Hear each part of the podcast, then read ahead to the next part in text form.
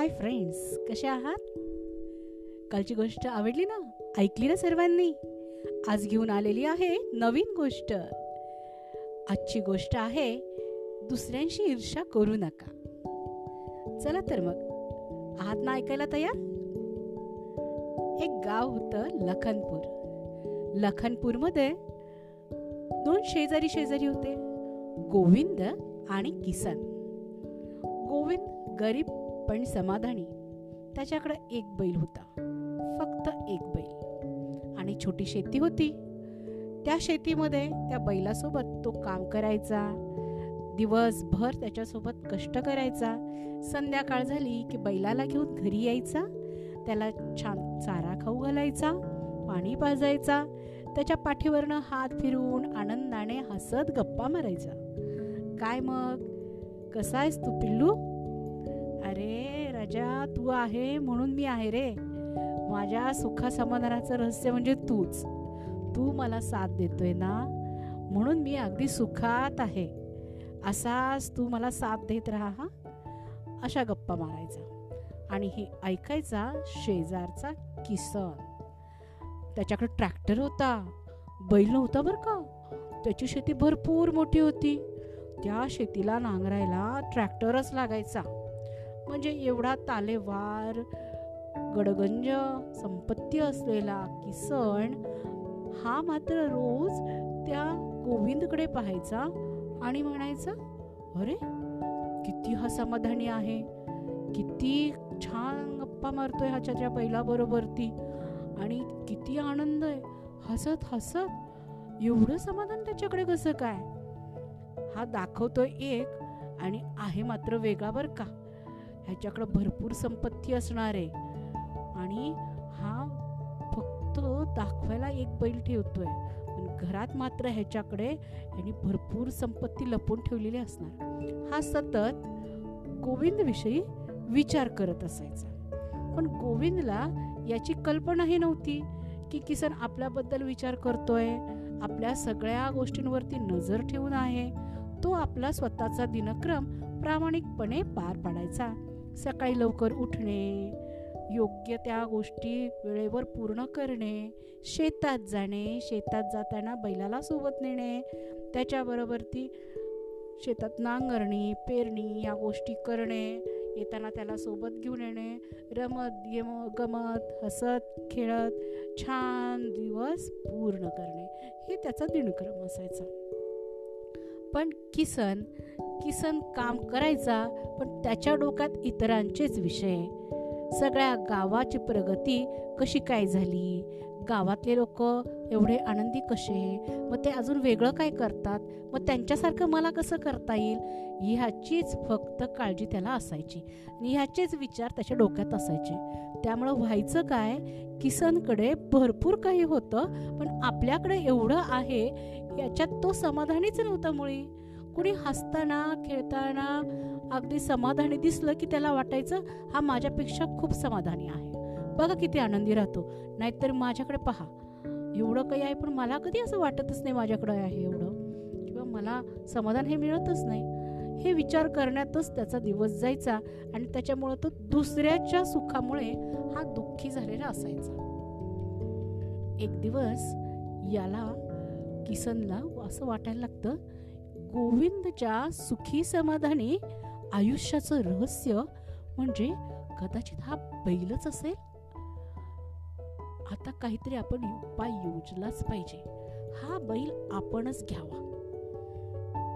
त्याला एकदा विचारून तर बघूया. विकतो का तुझा बैल म्हणून? किसन गोविंदकडे जातो दुसऱ्या दिवशी. आणि गोविंदला म्हणतो काय भाऊ काय चाललंय? मजेत आहेस ना? गोविंद म्हणते हो काही नाही काही अडचण नाही. गोविंद म्हणतो किसन भाऊ आज तुम्ही माझ्याकडे कसे काय? किसन म्हणतो हो मी जरा शेती घेतली आहे दुसरीकडे पण त्या ठिकाणी आहे ना ट्रॅक्टर माझा काही जातच नाही. मला एक बैल घ्यावा लागेल. माझा असा विचार होता की तुमच्याकडे जो बैल आहे तो तुम्ही मला जर दिला तर? पण फुकट नाही मागत बरं का? विकतच द्या तुम्ही म्हणजे तो काय माझ्याकडेच राहील. तुम्ही वाटल्यास कधीतरी माझा ट्रॅक्टर नेऊ शकतात. तुमची काही छोटी तर शेती आहे.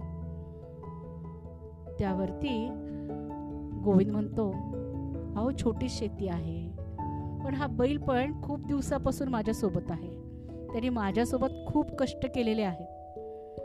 असं मला त्याला सोडू वाटत नाही हो. नाही आता गरज नाही मला त्याची विकायची. कधी वाटलं तर सांगेल मी पण आता तरी मला विकायचं नाही आहे त्याला. आम्ही खूप खुश आहोत त्याच्यासोबत. असं म्हणून निघून जातो. किसनला खूप वाईट वाटतं आणि रागही येतो तेवढाच. आता काही करून ह्याचा बैल आपण मिळवायचाच. ह्याला फक्त तेवढी छोटी शेती आहे तरी हा मला अशी उत्तरं देतो? त्याला मी म्हटलं पण होतं माझा ट्रॅक्टर घेऊन जा म्हणून. पण नाही म्हणाला. बैल नको विकायला. ट्रॅक्टर पण नकोय तुझा चालवायला. बैल मात्र माझ्याजवळच राहते असं उत्तर देतो. कशाच्या जीवावर? या छोट्याशा शेताच्या जीवावर ना. तुझी घमंड्याच उतरवतो. असं मनातल्या मनात बोलत तो घरात पोचतो. आणि एक उपाय त्याच्या डोक्यात येतो. काय माहिती का मित्रांनो? वाईट विचार. तो म्हणतो की आता ह्याच्या शेताला रात्रीतच आपण जे धान्य उगवून उभं राहिलेलं आहे हे पेटवून देऊया. म्हणजे ह्याचं धान्य सगळं जळून गेलं की ह्याला पैसे मिळणार नाहीत. पैसे नाही मिळाले तर ह्याच्याकडे गरिबी येईल. मग त्यालाही खायला धान्य अन्नधान्य राहणार नाही. आणि बैलालाही तो सांभाळू शकणार नाही. मग आपोआपच तो काय करेल? विकेल हा बैल मला. अशा विचाराने तो रात्री मध्यरात्री जातो आणि शेत पेटवून देतो. घरी येतो आणि निवांत झोपतो. सकाळी गोविंद उठून पाहतो शेतात जातो. तर काय? बाप रे कुणी हे केलं? माझं आता हे पीक उभं राहिलं होतं. आठ दिवसात मी कापणार होतो किती माझी दहा पोती तरी धान्य झाली असती. पण कुणी जाळून टाकलं माझं सगळं उभं पीक जाळून टाकलं. असं करत तो रडू लागतो. बैलाला घेऊन घरी येतो आणि बायकोला सांगतो अगं कावेरी बघ ना आपलं शेत शेतातलं सगळं धान्य असलेलं पीक हे जाळून टाकलं कुणीतरी. आता आपल्याला ह्या वर्षी खायलाही धान्य राहिलेलं नाही. आणि आपल्याकडं पैसे किती जरा बघ तर. शिल्लक आहेत का काही? कावेरी जाते आणि एका मडक्यामध्ये पाच चांदीचे नाणी असतात फक्त. ती म्हणती धनी एवढेच राहिलेत बघा. पाच नाणीच आहेत. बापरे काय करायचं? हे पाच नाणी किती दिवस पुरणार आहेत मला? ह्याच्यातनं मी माझं स्वतःचं घर आणि हा बैलाला कसं काय पोसू? कोणाकोणाला कसं कसं खाऊ घालू?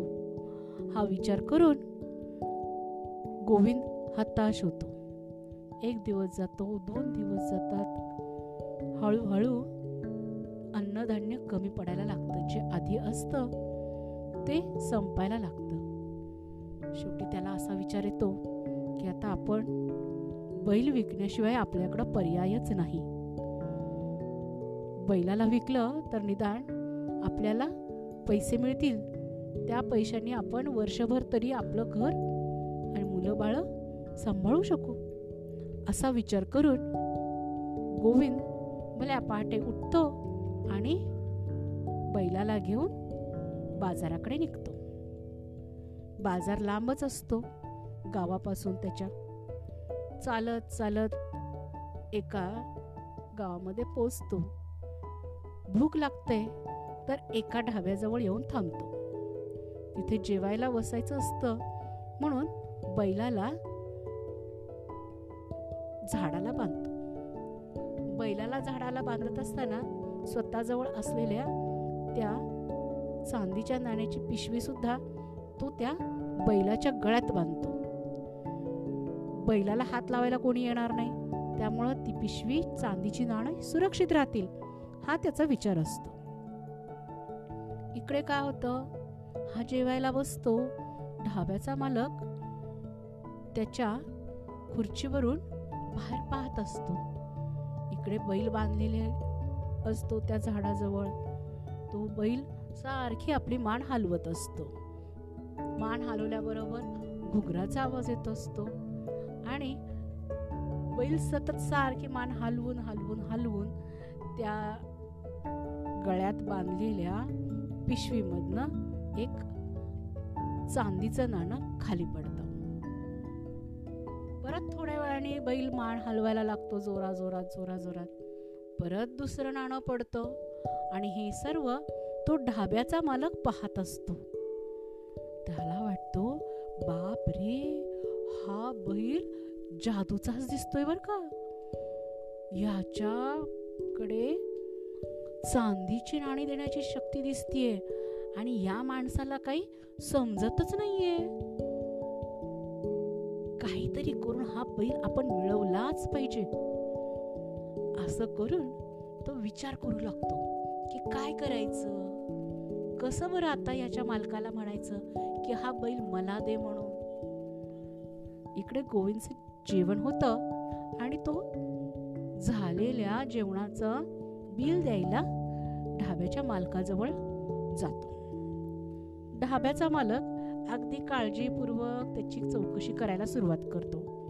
काय पाहुणं? कुठं निघालं तसा गोविंद नाराजीने म्हणतो काय सांगायचं?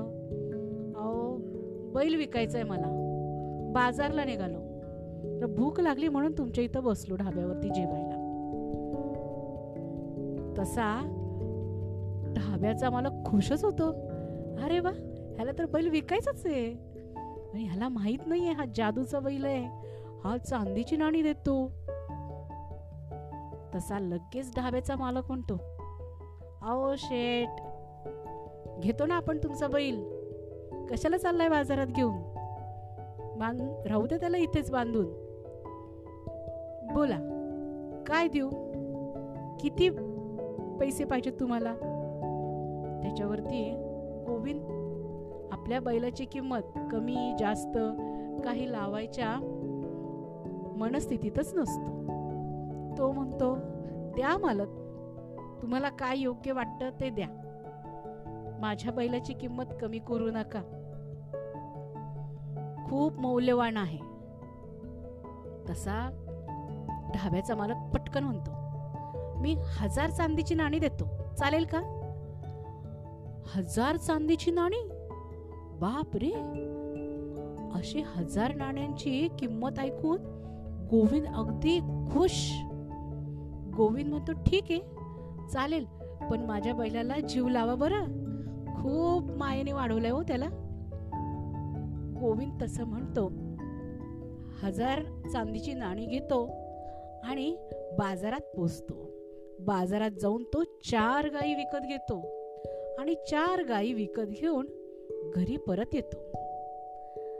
इकडे हा किसन उठलेला असतो आणि ह्याची नजर फक्त गोविंदच्याच घराकडे. त्याला समोर बैल दिसत नसतो. त्याला वाटतं हा बैल घेऊन कुठं गेलाय? विकायलाच गेलायत वाटतं. जाऊ दे मला नाही विकलं तर दुसऱ्याला तर विकेल. झालं म्हणजे यांच्या घरात जे समाधान होतं हा ते समाधानच विकून येणार आहे.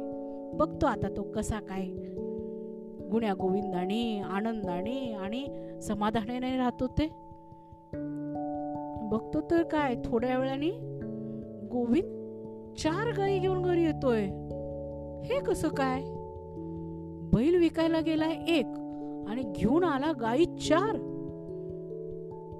गोविंद चार गाई घेऊन येतो घरी तबेला बनवतो त्या गाईंचं दूध विकतो तूप विकती त्याची बायको तयार करून दही विकतात. अशा प्रकारे दही तूप लोणी यांचा ते व्यापार करायला लागतात. चार गायींच्या आठ गायी आणि बैल अशा प्रकारे ते वाढतच जातं वाढतच जातं. आणि गोविंद सुप्रसिद्ध बैल आणि गायांचा व्यापारही होतो. आणि दही तूप लोण्यासाठी सुप्रसिद्ध व्यापारी म्हणून सगळ्या गावात प्रसिद्ध होतो. इकडं हा किसन नुसताच ईर्षा करत राहतो. दुसऱ्यांना कमी लेखणं त्यांच्यावर बरोबर ईर्ष्या करणं ह्याच्याने कोणाचीही कधीही प्रगती होत नाही. ज्याच्या नशिबात ज्याच्या हातात जेवढं काही आहे तेवढं ते मिळतच असतं. त्याला मेहनतीची जोड लागतेच लागते. ती मेहनत गोविंदने घेतलेलीच असते. पण किसन ईर्ष्या करून करून स्वतःची प्रगती तर करतच नाही पण दुसऱ्याच्या प्रगतीमध्ये कसा अडसर आणायचा याचा प्रयत्न मात्र तो करून पाहतो. पण या प्रयत्नाने गोविंदचं नुकसान तर होत नाहीच पण त्याला फायदाच होतो. विकायला जातो एक बैल आणि मिळतात चार गायी. हो की नाही? तर मित्रांनो कधीही आयुष्यामध्ये इतरांशी ईर्ष्या करू नये. करायचंच असेल तर त्याच्याबरोबर आपलीही प्रगती कशी होईल? ते पाहावं. त्याच्यासारखंच आपणही आनंदी कसं राहता येईल आपल्याला? चांगले गुण कसे घेता येईल? ते पहा. प्रत्येकाकडे घेण्यासारखे चांगले गुण असतात तर तुम्ही चांगल्या गुणांचे पारखी व्हा. चांगलं ते माझं असं म्हणा. आणि काही वाईट गुण असतील तर त्याच्याकडे दुर्लक्ष करा. आपल्याला त्यांच्याकडे पाहायचंच नसतं. आनंदाने राहा आनंदाने जगा. कशी काय वाटली मग आजची गोष्ट? तर मग मुलांना आता वेळ झाली आहे आपल्या एका प्रश्नाची. आहेत ना तयार? कालचा प्रश्न? माहिती ना तुम्हाला कालचा प्रश्न विचारलेला?